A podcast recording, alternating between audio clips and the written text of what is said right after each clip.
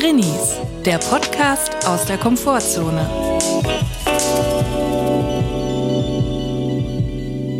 Gott zum Gruße, Salve, liebe HörerInnen. Hier bei Drinnies, wir hoffen, es geht euch gut und wenn nicht, ist auch okay. Chris, ich grüße dich, servus, Pferdi, wie geht's? Hallo Julia, du haust ja salvenmäßig hier alle Begrüßungsformen raus. Ist das jetzt so dein Go-To-Ding? Gott zum Gruße, dass du das am Anfang bringst? Ich möchte einfach eine breite Palette an Begrüßungsformen loslassen, damit sich jeder irgendwo auch abgeholt fühlt von mir. Auch alle Regionen. Ja. Servus, Pferdi, Gott zum Gruße. Moin. Ja, genau. Gott zum Moin. Ist es eigentlich auch so? Ist es eigentlich auch so ein Ding bei Tagesschau-SprecherInnen, die haben ja immer die Abschiedsformel. Oder sind es TagesthemensprecherInnen? Ich weiß es nicht. Die dann immer sagen, gute Nacht. Bleiben Sie gesund. Genau, irgendwie sowas. Gibt's da aber auch eine Begrüßungsformel, die da so legendär wird? Also wenn Jens Riever da steht, hi Leute. Ich glaube, das dürfen Sie nicht. So viel Freiheit haben Sie nicht. Sie müssen dann schon sagen, guten Abend, meine Damen und Herren. Ja, ich glaube auch. Ich finde auch diesen Anfang da, diese Musik, die da immer kommt, auch so ein bisschen zielverfehlt. Ich glaube, wenn ich da Tagesschausprecherin wäre, dann würde ich als Verabschiedungsformel sagen, ich hau in Sack. Was wäre deiner? Direkte Ansprache, Julia, an die ZuschauerInnen. Hau in Sack. Hau in Sack. Was würdest du sagen als Verabschiedung? Gute Frage. Ich glaube, News haben ja so eine Endgültigkeit, so eine Bestimmtheit. Ich würde dann vielleicht das Feld nochmal öffnen an die Leute draußen. Auch direkte Ansprache, sowas wie, mach was draus. Oder muss jeder selber wissen. Weißt du, dass man nochmal so den Horizont kurz öffnet, nachdem man den Korridor ganz eng gemacht hat, auf die Events auf dieser Welt und dann nochmal kurz auf die Leute da draußen gehen und sagen, es liegt doch in eurer Hand, müsst ihr selber wissen. Auch so leicht vorwürfig. Ja. Julia, jetzt sind wir aber nicht TagesschausprecherInnen. Noch Schade. Nicht, vielleicht wird das noch, wenn ich mal mein Sprechtraining bei Hanna Lauterbach abgeschlossen habe.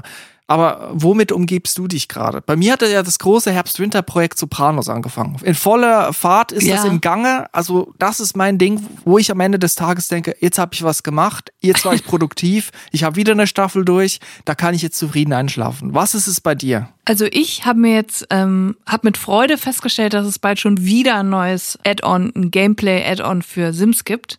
Diesmal mit dem Thema VermieterIn. Also man kann selber VermieterIn sein. Ja. Man kann selber eine Wohneinheit bauen mit verschiedenen Wohnungen und kann das Ganze vermieten. Endlich kann ich mir Eigentum kaufen und das vermieten. Das ist doch auch schön, oder? Ja, also bist du dann bei Deutsche Wohnen oder Vonovia, kann man da auswählen? Ja, genau. Und ich werde dann auch die MieterInnen werde ich dann rauskicken wegen Eigenbedarf. Ich werde das so authentisch wie möglich machen. Ich werde den Schimmel einfach mit weißer Farbe überstreichen. Ja. Ich werde die Heizung, die sind ganz alt, die rattern so richtig laut, aber heizen nicht richtig. Und dann am Ende den Leuten vorwerfen, die in der Wohnung wohnen, dass sie nicht gut gelüftet haben. Ja, genau. Und jedes Quartal die Miete erhöhen. Ja. Ich werde so richtig schön Hyperkapitalistin und werde dann so richtig die Leute ausnehmen und rauskicken. Da kann ich endlich meine geheimen Fantasien ausleben bei Sims. Mhm. Kann man dann auch so ein Wohnprojekt starten, wo man sich in der Mitte in der Küche trifft, wo ganz viele verschiedene Generationen zusammenkommen, jung und alt, reich und arm. Gibt's das auch? Bestimmt. Ich glaube, deiner Fantasie sind keine Grenzen gesetzt. Ist Sims eigentlich ein realitätsnahes Projekt oder soll das schon auch eine Utopie zeigen? Oder es ist ja eigentlich eine Mischung, ne? Es gibt ja auch zum Beispiel Tod. Gibt's auch Krankheit? Ja, es gibt Ausschläge und du bist auch manchmal, hast du eine Grippe und wenn du das dieses Sex-Add-on hast, dann hast du auch Geschlechtskrankheiten und so. Mhm. Und dann musst du halt auch Medizin nehmen dagegen und dann geht das auch wieder weg. Aber ich finde ja interessant bei Sims, finde ich ganz interessant, dass alle ja immer sagen und behaupten, ja, ich lasse meine Sims immer sterben und verbrennen und untergehen und so. Das geht ja schon gar nicht mehr bei Sims 4, aber haben sie früher immer gesagt, ich lasse sie alle ersaufen und so. Habe ich auch 1, 2 Mal, 3, 4, 5 Mal gemacht. Aber was eine Studie gezeigt hat... Das läuft dich tot. Aber was eine Studie gezeigt hat, das habe ich neulich in einem Interview gesehen von einem Sims-Entwickler, dass die meisten Leute angeben, dass sie mit ihren Sims ganz schlimm umgehen und ganz schlimme Sachen mit denen machen, aber was das ist eine riesen Diskrepanz, was sie wirklich machen. Nämlich was die meisten SpielerInnen wirklich machen bei Sims, ihr Badezimmer einrichten. Es geht eigentlich nur darum, die ganze Zeit einzurichten und schön zu dekorieren. Aber die Leute nehmen das so wahr, dass sie die ganze Zeit mit ihren Sims spielen und verrückte Sachen machen. Aber die meiste Zeit ist man eigentlich am Dekorieren. Und da muss ich sagen, so bin ich auch. Ja. Und wie fühlt es sich an, jetzt Sopranos zum wiederholten Male zu gucken von vorne? Ich habe das noch gar nicht so oft geguckt. Wir haben ja auch, glaube ich, schon mal im Podcast drüber gesprochen, vor 1, 2 Jahren, wo wir das zum ersten Mal gemeinsam geguckt haben. Und da weiß ich noch, da hat uns die Frage beschäftigt, die mich immer noch beschäftigt, weil da gibt's einen Charakter, Silvio, auch ein Mafia, ich möchte sagen Angestellter, Mitarbeiter von Tony Soprano. Und der ist so gekleidet wie Al Pacino von der Pate. Mhm. Das ist ja eine Kunstfigur, die Al Pacino spielt, einen fiktiven Mafia-Boss. Und aber Silvio in Sopranos ist ja erzählt ein echter Mafioso. Mhm. Also Sopranos soll ja echt sein für uns. Und in dieser echten Welt zitiert aber ja jemand eine fiktive Figur. Und das hat uns damals beschäftigt und es beschäftigt mich auch heute noch. Weil er ist auch so gekleidet und macht so Gags. Und wir haben uns ja gefragt, ob das echt auch so ist, ne? In der echten Welt. Ob jetzt Mafia-Leute die Sopranos zum Beispiel zitieren. Und weißt du noch, dass uns eine Person mal geschrieben hat, die, ich möchte sagen, Verwandtschaft im Milieu hat? Ja, sie hat uns einen sehr ausführlichen, sehr langen Bericht geschickt, anhand dessen wir auch, glaube ich, mit unserer Medienkompetenz entscheiden konnten, dass das nicht erfunden war, sondern eine echte Geschichte. Ja, aber da waren auch zu viele Details drin, die wir jetzt eigentlich gar nicht erzählen können. Aber da war schon, also das war schon interessant, was sie berichtet hat. Und sie hat auch Links geschickt, wo wir das überprüfen konnten. Also es hat wirklich gestimmt. Also so mit Bargeld im Bettkasten und irgendwie auf einmal nachts aufstehen und irgendwie in ein anderes Land fahren und so. Ja, und eine Beerdigung mit extrem vielen Stich- und Schusswaffen. Das war schon interessant. Und Zivilpolizisten. Ja, und die Person hat auch gesagt, sie hat sehr darunter gelitten, dass sie vermehre Kontakte in diese Kreise hatte. Die Kindheit war, glaube ich, nicht die einfachste, aber auf der anderen Seite hat es auch viele coole Seiten gehabt, zum Beispiel immer saugeilen Urlaub. Ja. Daran kann ich mich noch erinnern. Wusstest du, dass ich auch mal mit einem Bein im Milieu stand? Mit welchem Bein? Mit dem linken. In welchem Milieu? Ja, also es gab mal im Umfeld von meiner Familie, ich sag mal einen Bekannten. Und der hatte eine Familie und der hat immer gesagt, er ist auf sehr vielen Außenterminen von seinem Konzern, wo er angestellt war. Auf Montage. Ja, so in etwa. Und dann nach einigen Jahren hat ein Familienmitglied rausgefunden, dass der Typ einfach 2 Bordelle besitzt.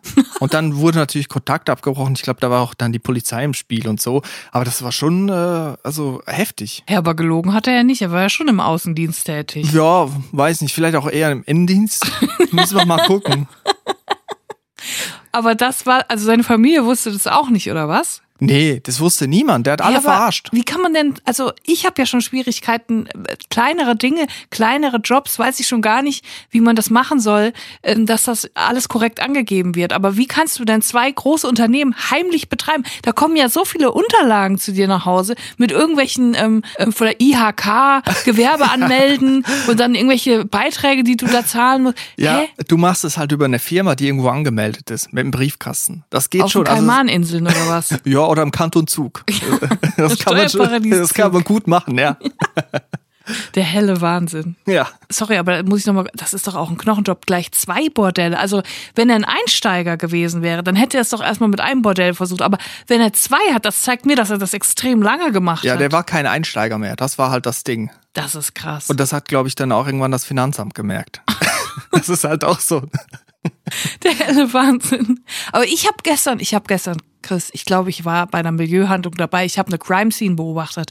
Und zwar war es so, ich stand am Straßenrand, ich musste warten auf jemanden, der mich mitgenommen hat. Und ich stand in der Eiseskälte und habe gebibbert und stand an der Ecke und es war direkt vor einer Niederlassung von einem Jugendamt. So ein Bürogebäude, wo auch drauf stand Jugendamt, bla bla bla. Und ich stand dort und habe gewartet und plötzlich fuhr ein Mann in einem kleinen, unscheinbaren Auto vor, parkte direkt an dem Gebäude, stieg aus, hatte mega aggressiven Blick und auch mega aggressiven Gang, hatte noch einen Energy Drink in einer Hand, hat irgendwas gemurmelt, was ich nicht verstanden habe, ist mitten auf die Straße gelaufen, hat ein Foto gemacht von diesem Jugendamt, von dieser Niederlassung, wo ich so dachte, hä, was geht jetzt ab? Ist dann aber nicht wieder zurück in das Auto gestiegen, sondern um die Ecke gelaufen und dort in das gleiche Auto in einer anderen Farbe gestiegen und wieder weggefahren. Erst hat er aber noch lange drin gesessen und ich dachte so, fuck, was passiert dir? Ist hier eine Autobombe im Spiel? Irgendwas mit Jugendamt, Kindesentzug und so. Ich habe ja auch der Kastanienmann und so und dann kommen diese ganzen Bilder auf einmal wieder hoch und dann habe ich wirklich gedacht, fuck, und ich bin mittendrin, jetzt gleich gehe ich hier mit in die Luft und dann habe ich wirklich das erste Mal in meinem ganzen Leben, ich habe sowas noch nie gemacht, ein Kennzeichen notiert, von beiden Autos. Guck mal, so ging es mir auch, als ich da letztens die eingeschlagene Scheibe gesehen habe, wo ich hinzitiert wurde von einem wildfremden Mann. So, aber ich glaube, da hat einfach jemand das Auto gewechselt. Oder es saß im anderen Auto schon jemand drin? Hat da jemand drauf gewartet? Nein, niemand. Warum hat er 2 Autos und warum sind es das gleiche Auto in einer anderen Farbe? Und warum hat er das Gebäude fotografiert und ist dann weggefahren? Ja, guck mal, ziehst du immer denselben Pulli in derselben Farbe an? Auch mal ein anderes Gefährt fahren vielleicht. Einfach Lust drauf gehabt. Vielleicht fotografiert ja auch einfach interessante Gebäude, die irgendwie denkmalgeschützt sind oder so aus Interesse. Und ich tue ihm jetzt mega Unrecht. Aber für alle Fälle habe ich das Kennzeichen notiert. Sehr gesetzestreu. Wenn ich Polizist wäre, und ich glaube, als Drinnie hat man da vielleicht einen Vorteil, weil man eine gute Beobachtungsgabe hat, weil man in der Regel ja nicht Teil des Spektakels ist. Aber ich würde dann einfach oft an Sachen vorbeifahren und sagen, das lassen wir mal laufen. Ja. Das ist kein Eingriff nötig. Ich glaube, wir zwei als PolizistInnen, wir würden den ganzen Tag auf Streife sein, wir würden den ganzen Tag Streife fahren, aber nie aussteigen. Und immer, wenn wir was sehen, würden wir das Radio lauter drehen und uns angeregt unterhalten und so tun, als hätten wir es beide nicht gesehen. Ja. Und einfach den ganzen Tag fahren und mit schönen Sitzheizung an, Muschitoaster. Die Exekutive mit gezielter Faulheit zersetzen. Ja. Das würden wir machen. Ja, genau. Aber wirklich, als ich dann gestern nach Hause gekommen bin, habe ich stündlich diese Seite Blaulicht oder so im Internet aktualisiert, um zu gucken, ob es einen neuen Polizeieinsatz gibt, weil ich fest davon überzeugt war, da geht jetzt gleich eine Autobombe hoch. Aber da ist natürlich überhaupt nichts passiert. Ich habe dem Mann total Unrecht getan wahrscheinlich. Aber wer weiß, vielleicht werden in 2 bis 5 Jahren, wenn ermittelt wird, werden meine Kennzeichen noch dienlich sein. Ja, vielleicht, wahrscheinlich aber nicht. Ich muss oft sagen, manchmal ist es belastend, wenn man so eine rege Fantasie hat und das dann immer so weiterspinnt, was jetzt passieren könnte und so. Das ist manchmal auch belastend, aber manchmal ist es auch von Vorteil. Und zwar habe ich mir neulich überlegt. Ich meine, es ist auch belastend für die anderen. Du unterstellst den Leuten ja einfach irgendwie Bombenanschläge. Ich wäre jetzt natürlich nicht zur Polizei gerannt. Das ist ja nur für den Fall der Fälle. Ja. Aber manchmal ist es auch von Vorteil, nämlich wenn man eine neue Geschäftsidee hat. Und ich hatte eine neue Idee. Und zwar, es gibt ja den Ort Overath. Was ist das? Köln, Rhein, Siegkreis, Bergisches Land. Ist für mich alles eine Suppe. Auf jeden Fall NRW. Und da gibt's den Ort Overath. Das ist so ein Kaff. Und alle Leute. Es ist nicht alles NRW, sondern es ist alles Köln. Das ist alles, du kommst aus Rösrath oder Overath und sagst, ich komme aus Köln. Ja, genau. Leute aus Overath und Rösrath kommen immer aus Köln. Muss man sich merken, ja, dass sie im absoluten Kaff wohnen, verschweigen sie. Ja, und die könnten wenigstens den Mut haben, zu sagen, aus der Nähe von Köln. Ja. Das wird's ja besser machen. Ja. Jedenfalls durch Overath. Manchmal muss man durch Overath fahren. Es gibt so oft Baustellen auf der Autobahn und manchmal ist man dann einfach gezwungen, durch Overath zu fahren. So. Und ich gucke mir immer solche Orte an und dann denke ich mir, ja krass, ne? Hier, das ist also ein kleiner das Ort. Das denke ich auch oft. Hier ist also ein Ort und da wohnen Leute. So, das finde ich erstmal gut. Ist ja eine schöne Sache. Aber wie geil wär's? Es gibt ja immer so Lokalkrimis. Es gibt Leute, die schreiben nur Lokalkrimis, die in ihrer Heimat spielen. In Siegen gibt's das, glaube ich, auch, wo ich herkomme. Es gibt eigentlich in jedem Ort so. Ich hoffe, es gibt in Overath noch keinen. Denn ich habe mir überlegt, wenn ich aus Overath kommen würde, würde ich einen Krimi schreiben, Lokalkrimi. Und der würde heißen Hochverrat in Overath. Hochverrat in Overath. Und deswegen habe ich überlegt, ich kann das jetzt nicht machen, ich kann das nicht authentisch machen, ich würde das gerne machen, kann ich aber nicht, ich komme nämlich nicht aus Overath. Deswegen möchte ich hier, habe ich mir gedacht, ein Literaturstipendium ausloben. Ich möchte bitte einen Ausruf machen, alle Menschen aus Overath, die ihr jetzt zuhört, bitte, wenn einer von euch schreiben kann, schreiben möchte, an Krimis interessiert ist als Genre und gern mal einen Regionalkrimi schreiben möchte. Der Traum von vielen jungen Menschen. Der Traum von vielen jungen OveratherInnen. Bitte schreibt den Krimi Hochverrat in Overath. Wenn jemand es schafft, diesen Krimi zu schreiben und der über 200 Seiten fasst, dann könnt ihr ihn mir zusenden und ich werde ihn komplett lesen und ich werde hinten einen Blurb schreiben, ein kleines Zitat, eine Empfehlung und werde dafür im Social Media werben, insofern mir das Buch gefällt. Okay, also da hast du dir noch ein Vetorecht einbehalten. Ich möchte hier konstatieren, dass ich rein gar nichts damit zu tun habe. Es gibt von mir keinen Euro, es gibt kein Stipendiat. Wie viel gibt's denn von dir für das Stipendium? Ja, das ist natürlich, meine Währung ist natürlich, dass ich das lese und das bewerbe. Das ist ja auch was wert. Ja.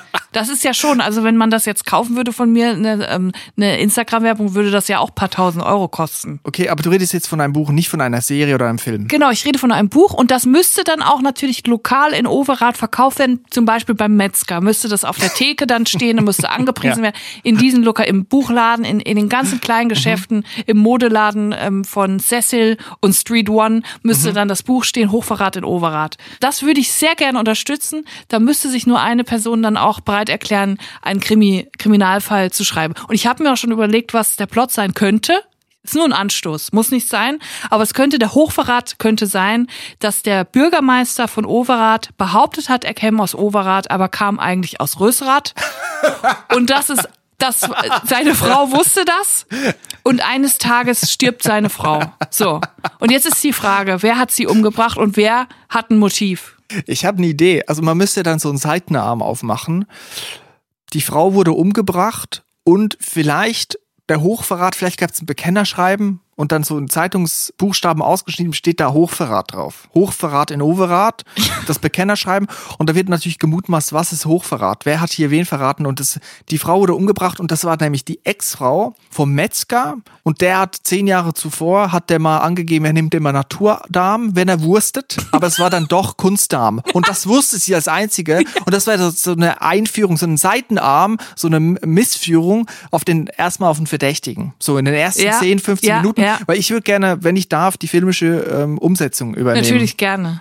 Ja, ich sehe da jetzt nicht so einen harten Hund oder so einen nachdenklichen, so einen Axel Milberg-Typ. Ich sehe da irgendwas Quirliges. Vielleicht so Bernhard Hoecker und dass der dann mit einem grün-weiß karierten Kurzarmhemd in der Jeanshose eingesteckt dann die Leute befragt. Als Kommissar dann? Ja, genau, als Kommissar. Kommissar Hoecker. Genau, Kommissar Hoecker. Da müssen wir natürlich einen anderen Namen nehmen. Er spielt ja nicht sich selber. Ja, das ist natürlich eine Rolle.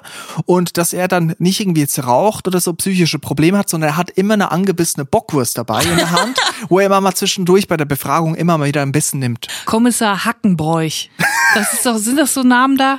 Herr Hackenbroich. Ja, das kommt doch hin. Ja, das finde ich sehr gut. Auch, dass wir direkt schon die Verfilmung im Kopf haben. Also eigentlich ist alles da. Es ist alles serviert. Das muss jetzt nur von jemandem aus Overath auch zu Blatt Papier gebracht werden. Ja, das muss jetzt nur noch geschrieben werden. Das ist ein Selbstläufer. Das schreibt sich von selbst. Ja. Habe ich schon oft diesen Satz gehört. Ja. Immer wenn es heißt, das schreibt sich von selbst, schreibt es sich nie von selbst. Ja. Nie.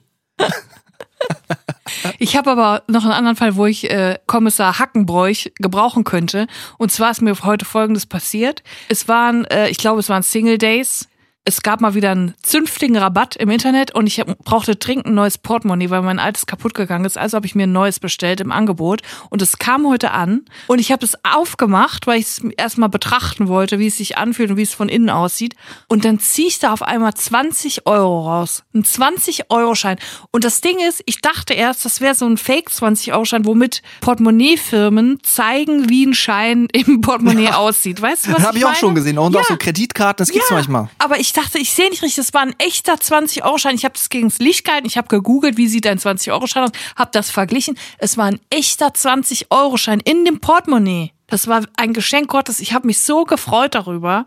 Ich habe einfach nochmal 20 Euro on top bekommen. Also, ich habe 2 Theorien, wie der da reinkommt. Erstens, die Europäische Zentralbank hat Mühe, den Euro zu verbreiten, wird ihn also in neuen Portemonnaies verbreiten, unter die Leute bringen. Ne? Die drucken das, die müssen das irgendwie mal ab und zu mal wieder neue Scheine rausbringen. Theorie 1. Theorie 2 ist, du hast ja gesagt, das war Rabatt. Das war, was war das, Single Days? Ja. So wie Black Friday und Cyber Monday, ja, aber ein paar Tage davor. Ja, okay. Und da denke ich mir, da wird einfach der Rabatt beigelegt werden. Also du hast dann 20 Euro Rabatt gehabt und dann zahlst du den Vollpreis, kriegst aber 20 Euro im Portemonnaie zurück. Ja, das wäre eine gute Aktion. Sie haben ja aber nicht den Vollpreis abgebucht, also schon minus 20 Euro und dann nochmal 20 Euro abgezogen. Du hattest wirklich 20 Euro Rabatt? Ich hatte 20 Euro Rabatt und dann nochmal 20 Euro im Portemonnaie. 40 Euro Rabatt im Prinzip. Ich habe 40 Euro Rabatt bekommen und es war der schönste Tag. Ich glaube natürlich, dass das Portemonnaie vorher schon mal jemand gekauft hat, der das ausprobiert hat, Geld reingesteckt hat, um zu gucken, wie es aussieht und es dann ihm das doch nicht gefallen hat, er es zurückgeschickt hat und jetzt habe ich es bekommen und die Person hat es da drin vergessen. Moment, das ist Geldwäsche. Das ist wahrscheinlich jemand aus dem Milieu, der sagt, ich muss das Geld waschen, ich verschenke es einfach. Geht das auch? Aber auch nur 21-Euro-Schein. Moment mal, kann man Geld waschen, wenn man es verschenkt? Nein, man muss es ja irgendwie in den eigenen Betrieb, in die Umsätze einfließen lassen. Also Geld waschen ist nicht Geld loswerden und verschenken. Also das, was Günther Jauch bei Wer wird Millionär macht, ist jetzt nicht Geldwäsche. Das kann man jetzt Günther Jauch kann man einiges unterstellen, aber das nicht, oder? Bei Geldwäsche hast du inoffiziell viel Geld und offiziell wenig auf dem Blatt Papier, aber das Geld ist da. Genau, also wenn irgendwo steht, heute keine Kartenzahlung möglich und dann musst du bar bezahlen und dann werden abends nochmal die Kassenbons neu rausgelassen mit anderen Beträgen drauf. Es gibt so ein Restaurant, was sehr gutes Tofu macht in Köln und die haben seit 5 Jahren, seit ich das kenne und da gerne hingehe, haben die jeden Tag da stehen, heute leider keine Kartenzahlung. Aber weißt du, was ich da sage? Es sei ihnen gegönnt. Ja, ich gönne es ihnen auch von Herzen. Julia, aber lass uns doch mal wirklich zu den ernsten Problemen dieses Lebens kommen. Wir alle kennen es. Manchmal kommt man in soziale Situationen, wo man nicht so recht weiß. Wo ist jetzt hier Norden, wo ist Süden? Was ist der Kompass? Was ist der Fahrplan? Wann fährt mein ICE los? Wo muss ich einsteigen? Was ist mein Sitzplatz? Was ist meine Position in dieser Gesellschaft? Und wie muss ich mich verhalten? Und dafür haben wir ja eine Rubrik, die heißt Drinsider. Und da können Leute, und manchmal beantworten wir uns auch unsere eigenen Fragen. Und mich hat eine Nachricht erreicht, die hat mich schockiert, weil wir hatten schon mal einen ähnlichen Fall und offensichtlich hat unsere Lösung damals nicht geholfen. Und das muss ich sagen, das enttäuscht mich. Und zwar Enttäuschung über mich selber. Dabei sind unsere Empfehlungen doch immer so praktikabel. Das verstehe ich gar nicht. Ja, jetzt wird es natürlich auf die Probe gestellt. Probe aufs Exempel. Wenn wir dieses Mal eine Lösung finden, wir gucken mal. Das ist Drinsider, die wirklich wichtige Rubrik. Drinsider, scharf nachgefragt. Ihr könnt uns natürlich immer noch Drinsider schicken, wenn ihr Fragen habt an uns, wenn ihr eine Lebenshilfestellung braucht, an info@drinnies.de mit dem Betreff Drinsider. Nehmen wir eure Fragen gerne entgegen und eventuell wird dann eure Frage schon beim nächsten Mal gelöst. Jeden Tag kommen da neue Fälle. Eigentlich ist es ein Fall für Bernhard Hoecker. Da muss er und seine Bockwurst mal sich annehmen. Aber uns hat eine anonyme Nachricht erreicht und es geht um den Themenkomplex Büro. Ich lese mal vor. Im Büro ist es bei uns üblich, KollegInnen zum Geburtstag ein Gemeinschaftsgeschenk zu schenken, was ich wirklich eine schöne Idee finde. Vor allem eine Kollegin kannte mich schon nach wenigen Wochen in der Firma sehr gut und hat daher mit ihrer ersten Geschenkauswahl für mich direkt ins Schwarze getroffen. Eine Tasse mit Hühnern. Ich liebe nämlich Hühner und kann mich nur schwer zurückhalten, allerlei Krimskrams zu kaufen, auf dem Hühner aufgedruckt sind. Nun hat durch meine Freude über dieses Geschenk ein älterer Kollege von meiner Hühnerliebe erfahren. Das war vor bald 7 Jahren. Seitdem schenkt er mir regelmäßig allerlei Gegenstände, die er findet, auf denen Hühner aufgedruckt sind. Am Anfang fand ich das sehr aufmerksam und habe mich gefreut. Inzwischen jedoch ist es mir wirklich unangenehm, vor allem weil ich auch nicht alle Gegenstände schön finde und mir selbst nicht unbedingt gekauft hätte.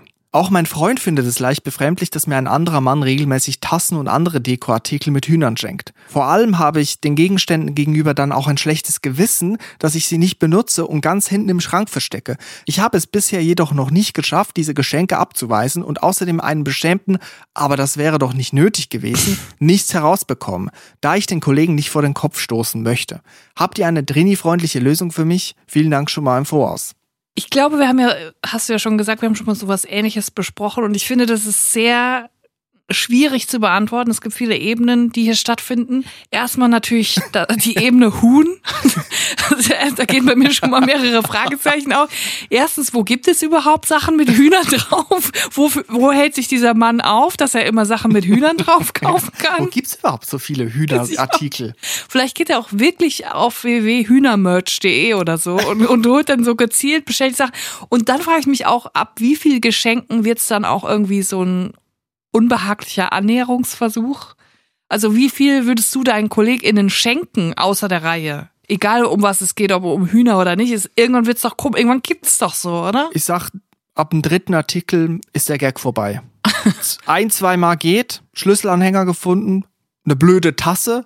Mensch, ist die ja blöde, ne? Ja. Und dann ab dem 3. ist es dann, glaube ich, ist es zu viel. Es ist dann wirklich zu krass, weil es ist dann so, hier, ich weiß doch, dass du Hühner magst. Hier, ich weiß doch, welchen Tee du gerne trinkst. Und dann irgendwann so, woher weiß er das? Irgendwann kippt's doch so ganz komisch, oder? Naja, es ist gewiss nett gemeint. Aber in welchen Wertekompass? Das ist halt die Frage. Apropos Wertekompass, ich muss auch nochmal die Frage aufwerfen, wirklich Geschenke am Arbeitsplatz, Gemeinschaftsgeschenke? Muss es sein? Heißes Eisen, Chris. Bin ich nur ein Arschloch, Julia, dass ich das nicht möchte? Oder findest du es da ein Stück weit Wahrheit auch drin? Ich finde beides, du bist ein Arschloch, aber es ist auch ein bisschen Wahrheit drin. Also ich finde nicht, dass das sein muss mit einem Geschenk. Das finde ich wirklich nicht. Ich finde auch immer in so losen Gemeinschaften wie Arbeitsplatz, wo man charakterlich gar nicht so viel miteinander oft gemein hat, wo man einfach zweckmäßig miteinander in einem Gebäude sitzt, muss man sich nicht gegenseitig was schenken, weil man kennt die Personen nur oberflächlich und deswegen schenkt man auch nur oberflächlich. Genau, um ein gutes Geschenk zu machen, muss man ja schon eine Person verdammt gut kennen. Also ich tue mich schon schwer bei Leuten aus meinem direkten Umfeld, aus meiner Familie oder FreundInnen. Das ist schon gar nicht so leicht. Und dann am Arbeitsplatz, dann sieht man, oh, du nimmst immer ein TK-Nasi-Goreng, was du gestern Abend aufgetaut hast, mit in der Tupperdose. Ich schenke dir mal eine neue Tupperdose. Du liebst wohl Nasi-Goreng. Genau, ich gebe dir jetzt ein Nasi-Goreng-Gewürz. Und das ist ja auch alles nett, ist eine nette Geste, aber muss dann immer, jede Geste, muss es denn immer sein? Das muss wirklich nicht sein, das muss nicht sein. Wie ist das bei dir an Arbeitsplätzen? Was hast du da schon erlebt? Ich habe das noch gar nicht so oft erlebt. Auch dieses deutsche Ding von, ich habe Geburtstag und ich muss die ganze Firma mit Kuchen versorgen, ist auch ein riesen Fragezeichen, was ich nicht verstehe, wo ich auch gerne wissen würde, macht das noch ein anderer Kulturkreis als Firmen in Deutschland? Weil ich kenne sie aus der Schweiz nicht, ehrlich gesagt. Also ich kenne es nur mit GeburtstagspatInnen. Man hatte dann eine Person, mit der man quasi verpaart wurde. Und der Person musstest du dann was schenken an ihrem Geburtstag und sie hat dir was geschenkt an seinem. Und das wurde ausgelost. Und ich hatte da zum Glück immer Glück mit der Person, weil ich sie einigermaßen kannte und auch mochte und man ihr dann natürlich auch was schenken kann. Ich konnte sie dann einfach fragen, worauf hast du Bock? Hat sie gesagt, ja, auf einen Gutschein. Und dann hat sie mich gefragt, wo hast du Bock? Und ich, ja, Gutschein für das Nagelstudio, ja, alles klar. So. Also wie ein gutmütiger Schwiegervater. Ja, genau. Und dann wiederum kommt man sich so idiotisch vor, weil man halt denkt, gut, wir schenken uns jetzt was für 50 Euro. Einmal im Jahr schenke ich dir was für 50 Euro und an meinem Geburtstag schenkst du mir wieder was für 50 Euro zurück. In dem Fall auch noch einen Gutschein, wo ich mir so denke, warum schenken wir uns nicht einfach 50 Euro? Komm einfach in mein Büro, leg mir einen Fuffi auf den Tisch und geh wieder und ich lege ihn dir dann nächstes Jahr wieder auf deinen Tisch. Ja, genau. Das ist die Idee. Gar nicht jetzt privates Geld in die Firma investieren, sondern man nimmt einen 50-Euro-Schein, der über Jahre, Jahrzehnte, wie ein Wanderpokal durch die Geburtstagskinder durchmarschiert. Es wird immer weitergereicht und mit der Zeit muss man dann auch wegen der Inflation vielleicht mal anpassen, muss man vielleicht noch einen Fünfer dazulegen, dann sind es 55 Euro. Aber dass das einfach dann so durchgeht, ne? Der Wanderfuffi. Ja, genau. Man darf ihn auch nicht ausgeben, sondern gebt ihn weiter. Das ist doch eine gute Lösung. Aber für ein anderes Problem. Hier haben wir es mit Hühnern zu tun. Erstens, wo gibt es so viele Hühnerprodukte? Und zweitens, wie kriegen wir den Herrn dazu, dass die anonyme Hörerin nicht weiter beschenkt wird? Weil sie hat ja das Problem, sie möchte ihn nicht zurückweisen. Sie sieht darin die nette Geste, ist aber auch genervt davon. Ich glaube, das Problem ist, dass das Thema Huhn gerade sehr positiv konnotiert ist. Er hat das Gefühl, das Thema Huhn löst bei ihr eine Welle der Euphorie aus, ein Glücksgefühl und er kann ihr jedes Mal eine kleine Freude machen. So, sie kann nicht zugeben, dass es kein Glücksgefühl mehr ist und so bleibt er in dem Glauben, dass es was Positives ist. Jetzt habe ich die Idee. Sie hat neue Nachbarn, die haben Hühnerstall installiert und sie kann nicht mehr schlafen. Angeblich, kommt ins Büro, oh, ich habe so schlecht geschlafen, ich mag ja eigentlich Hühner, aber die da drüben vom Nachbarn, die wecken keine guten Gefühle in mir aus. Ja. Leider werde ich zunehmend Hühnern gegenüber skeptisch, sie lösen keine guten Gefühle mehr in mir aus. Ja, oder auch wie früher mit Boybands, dass man dann von einem Jahr aufs andere plötzlich rausgewachsen war aus dem Thema und dann zu seiner Oma sagen musste, nein, ich will dieses Jahr keine Broses Bettwäsche mehr, ja. Ich höre jetzt Evanescence. So wie als ich von meiner Oma mit 15 noch eine Pocahontas Bettwäsche bekommen habe. Ja. Da habe ich auch den Absprung verpasst. Das war dann vorbei. Ich krieg sie bis heute. Jedes Jahr eine neue Pocahontas-Bettwäsche. Ja, da muss man Bescheid sagen. Da muss man eine Memo schicken, was ich nicht mehr mag. Doppelpunkt. Hühner, Pocahontas, Broses. Und da muss man die Leute auch auf dem Laufenden halten, weil ich habe manchmal auch das Gefühl, gewisse Leute, vor allem Eltern und Großeltern, neigen dazu, wenn man einmal sagt, oh, das hat mir aber jetzt gut geschmeckt, dieses Pflaumenmus. Dann kommst du beim nächsten Mal dahin und dann ist der Kühlschrank von oben bis unten voll mit Pflaumenmus. Tupperware, 14 Kilo eingefroren. Du hast doch gesagt, du magst Pflaumenmus so gern. Ja. Was eigentlich eine aufmerksame Geste ist. Mhm. Es ist eine aufmerksame Geste, aber in dem Moment denkt man sich, okay, also ich fand das okay gut, aber jetzt nicht so, dass ich jetzt mein Leben lang nur noch Pflaumenmus essen würde. Aber ganz ehrlich, wenn ich weiß, jemand mag Pflaumen, dann werde ich mich auch dran verbeißen, wie ein Kampfhund. Da wird es jedes Jahr alles nur mit Pflaumen geben, Pflaumenkonfitüre, Pflaumenmus, Pflaumenkuchen. Da wird die Karte der Pflaume gespielt. Da bin ich auch so, das ist kein Generationenproblem. Ich glaube, wir müssen mit umgedrehter Psychologie arbeiten und zwar nicht ihr die Aufgabe überlassen, dem Kollegen das klarzumachen, sondern dem Kollegen unterbewusst ein schlechtes Gefühl zu geben, was Hühner angeht. Den Ruf des Huhns bei ihm versauen, sodass er nicht mehr gewillt ist, etwas zu kaufen, wenn er etwas sieht mit Hühnern drauf, sondern dass er da direkt einen großen Bogen drum machen will. ihm ein Huhn schenken. Oder mehrere Hühner. Ist vielleicht zu kompliziert. Aber vielleicht muss man mit Eiern arbeiten. Eiern aufs Auto werfen. Oder gekochte Eier ins Auto legen, unter den Fahrersitz, wo man es nicht sieht, wo er dann wochenlang mit den Eiern und sagt, was stinkt denn hier? Und irgendwann findet er die Eier und sagt, oh, ekelhaft. Und immer so kleine Psychospielchen. Und irgendwann unterbewusst wird er dann irgendwann so einen Hass haben auf Eier und auf Hühner. Und dann wird er irgendwann nichts mehr kaufen wollen, was damit zu tun hat. Ja, oder vielleicht ein bisschen milder. Sie könnte auch einfach die Geschenke nicht mehr mit nach Hause nehmen und die ganze Belegschaft nerven damit. Ja. Überall Hühnertassen, Hühnermagnete, Hühnerjutebeutel, Hühnermauspad. Das ist gut, weil sie dann das Problem verlagert und sie hat dann plötzlich nicht mehr das Problem, sondern jemand anderes muss dann einschreiten. Zum Beispiel ihre vorgesetzte Person muss dann sagen, was ist hier eigentlich los? Warum ist hier alles mit Hühnern? Das muss ein Ende haben. Ja, das ist so wie ein SUV-Fahrer, der sagt, ich muss weiter 180 fahren und das ist aber nicht ein persönliches Problem. Er weitet es auf die ganze Gesellschaft aus und sagt, das beschneidet mir meine Freiheit. Und so muss sie es auch machen. Nicht ein persönliches Problem, sondern sie muss es zu einem gesamtgesellschaftlichen Problem, zu einem Diskurs entwickeln, der sich dann erstmal in der Großraumbüro-Belegschaft entfacht. Ja, das Huhn ist quasi der SUV in der Tierwelt. Ja. Und die Hühnertasse ist die Autobahn. Ja. Mach was draus. Ja. Vielleicht auch mal auf ein Spiegelcover hoffen. Ja.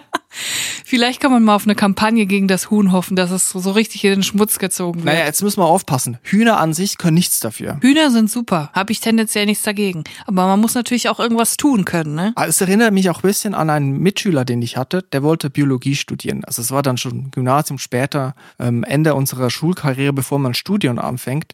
Und der war auch so mit Tieren und so. Der mochte Tiere, hat sich dafür interessiert und so. Auch mit Vögel und so Ornithologie und sowas. Und der hat mir erzählt, dass seine Stiefmutter, die hat auch die Memo nicht gekriegt, der hat ihm dann jedes Jahr zum Geburtstag Stofftiere geschenkt, obwohl der schon 18, 19 war dann. Ich weiß auch nicht, wie er es gelöst hat. Aber ich glaube, man muss selber aktiv werden, man muss proaktiv die Leute informieren, was gerade das eigene Themenfeld ist, in welchem Kosmos man sich gerade aufhält. Das ist ein großes Konfliktpotenzial, weil ist eine Geschenkidee, ist das eine Bringschuld oder eine Hohlschuld?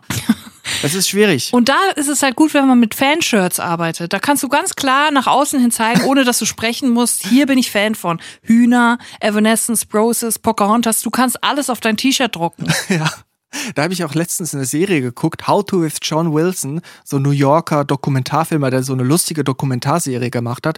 Und der hat auch eine Folge gehabt, wo es um Smalltalk geht. Wie macht man Smalltalk? Und du musst im Prinzip ein ganz spezifisches, vielleicht Band-Merchandise-Shirt holen. Er hat dann die Red Hot Chili Peppers genommen. Eine Dudelsack-Band, die Red Hot Chili Peppers covert. Und damit ist er dann zum Beispiel in den Aufzug gefahren und dann die Leute haben ihn darauf angesprochen. Ist vielleicht auch die USA, wo man eher mal so einen Smalltalk macht. Weiß nicht, ob das jetzt in Osnabrück funktioniert, wenn man da Aufzug fährt, ob man dann auf die Red Hot Chili Peppers angesprochen wird. Aber könnte eine Idee für die HörerInnen sein, dass sie über T-Shirts vielleicht eine Message transportiert. Finde ich gut. Vielleicht können wir die Hühnergeschichte auch noch in den Hochverrat in Overath-Plot einweben. Dass das vielleicht noch so ein Sideplot wird mit dem Kollegen, der die Kollegin belästigt mit Hühnergeschenken. Ein Fall für Bernhard Hoecker, auf jeden Fall. Du könntest den Kollegen aber auch irgendwie so unterbewusst Nachrichten schicken. Vielleicht aus dem Jenseits oder aus dem Universum, aus dem Chakra, aus dem Herzchakra. Vincent Raven, einen Raben schicken, der ein Huhn im Mund hat. Das ist ein bisschen brutal. Stell dir vor, Vincent Raven mit einem Huhn auf der Schulter. Naja. KFC. Chicken Caesar Salad. 9er Box Chicken Nuggets.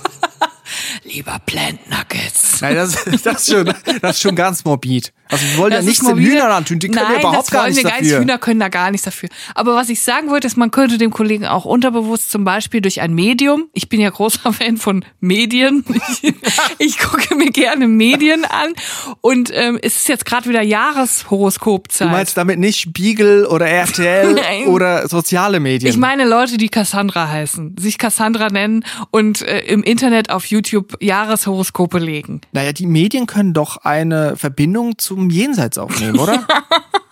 Wenn sie wieder mal die Hitler-Tagebücher finden. Ich wünschte, die könnten einfach mir eine bessere Internetleitung herstellen. Warum können Medien eine Leitung ins Jenseits legen, aber nicht Glasfaser vor meiner Tür?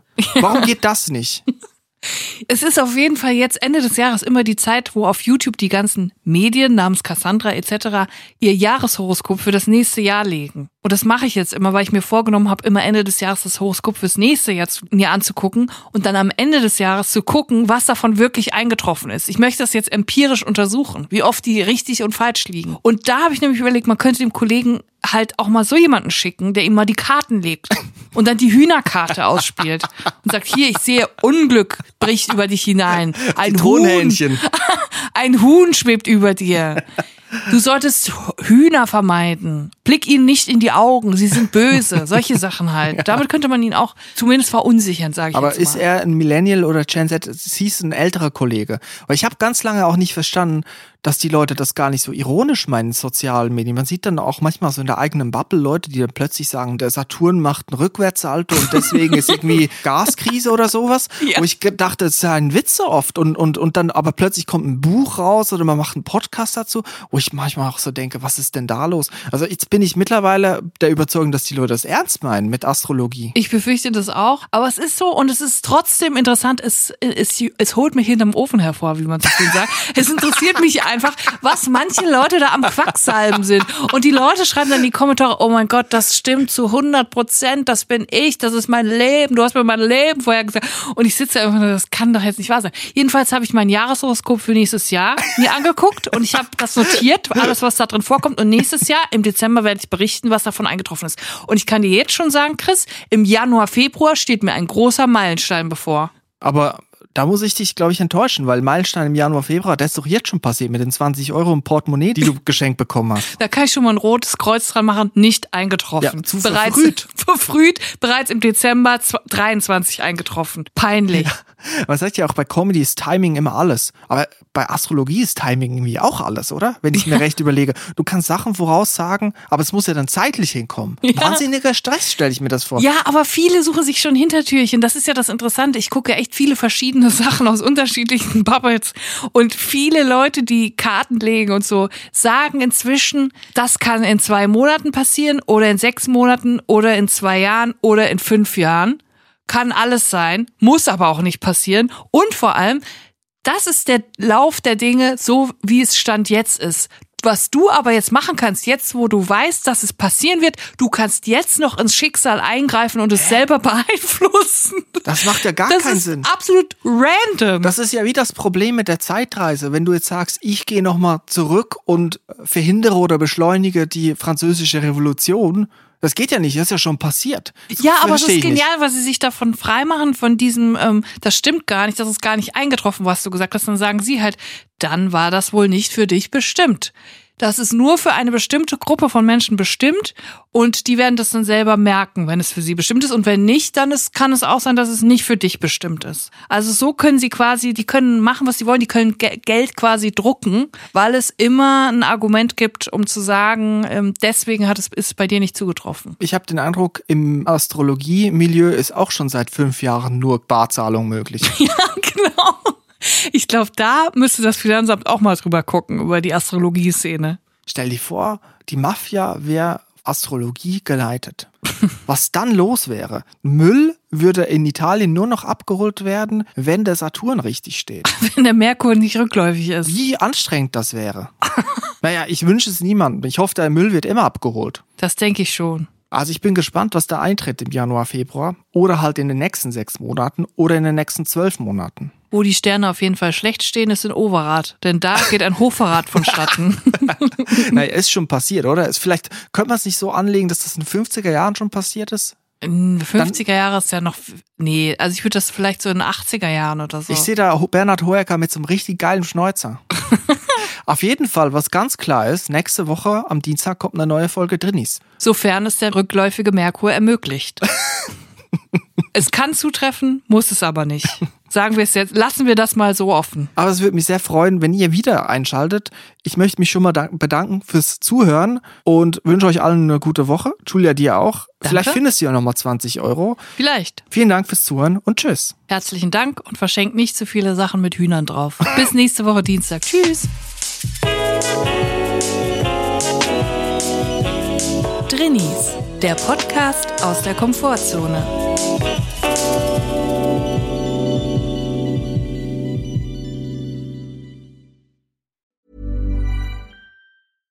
Ever catch yourself eating the same flavorless dinner 3 days in a row? Dreaming of something better? Well, HelloFresh is your guilt-free dream come true, baby. It's me, Keke Palmer. Let's wake up those taste buds with hot, juicy pecan-crusted chicken or garlic butter shrimp scampi. Mm. Hello Fresh. Stop dreaming of all the delicious possibilities and dig in at HelloFresh.com. Let's get this dinner party started.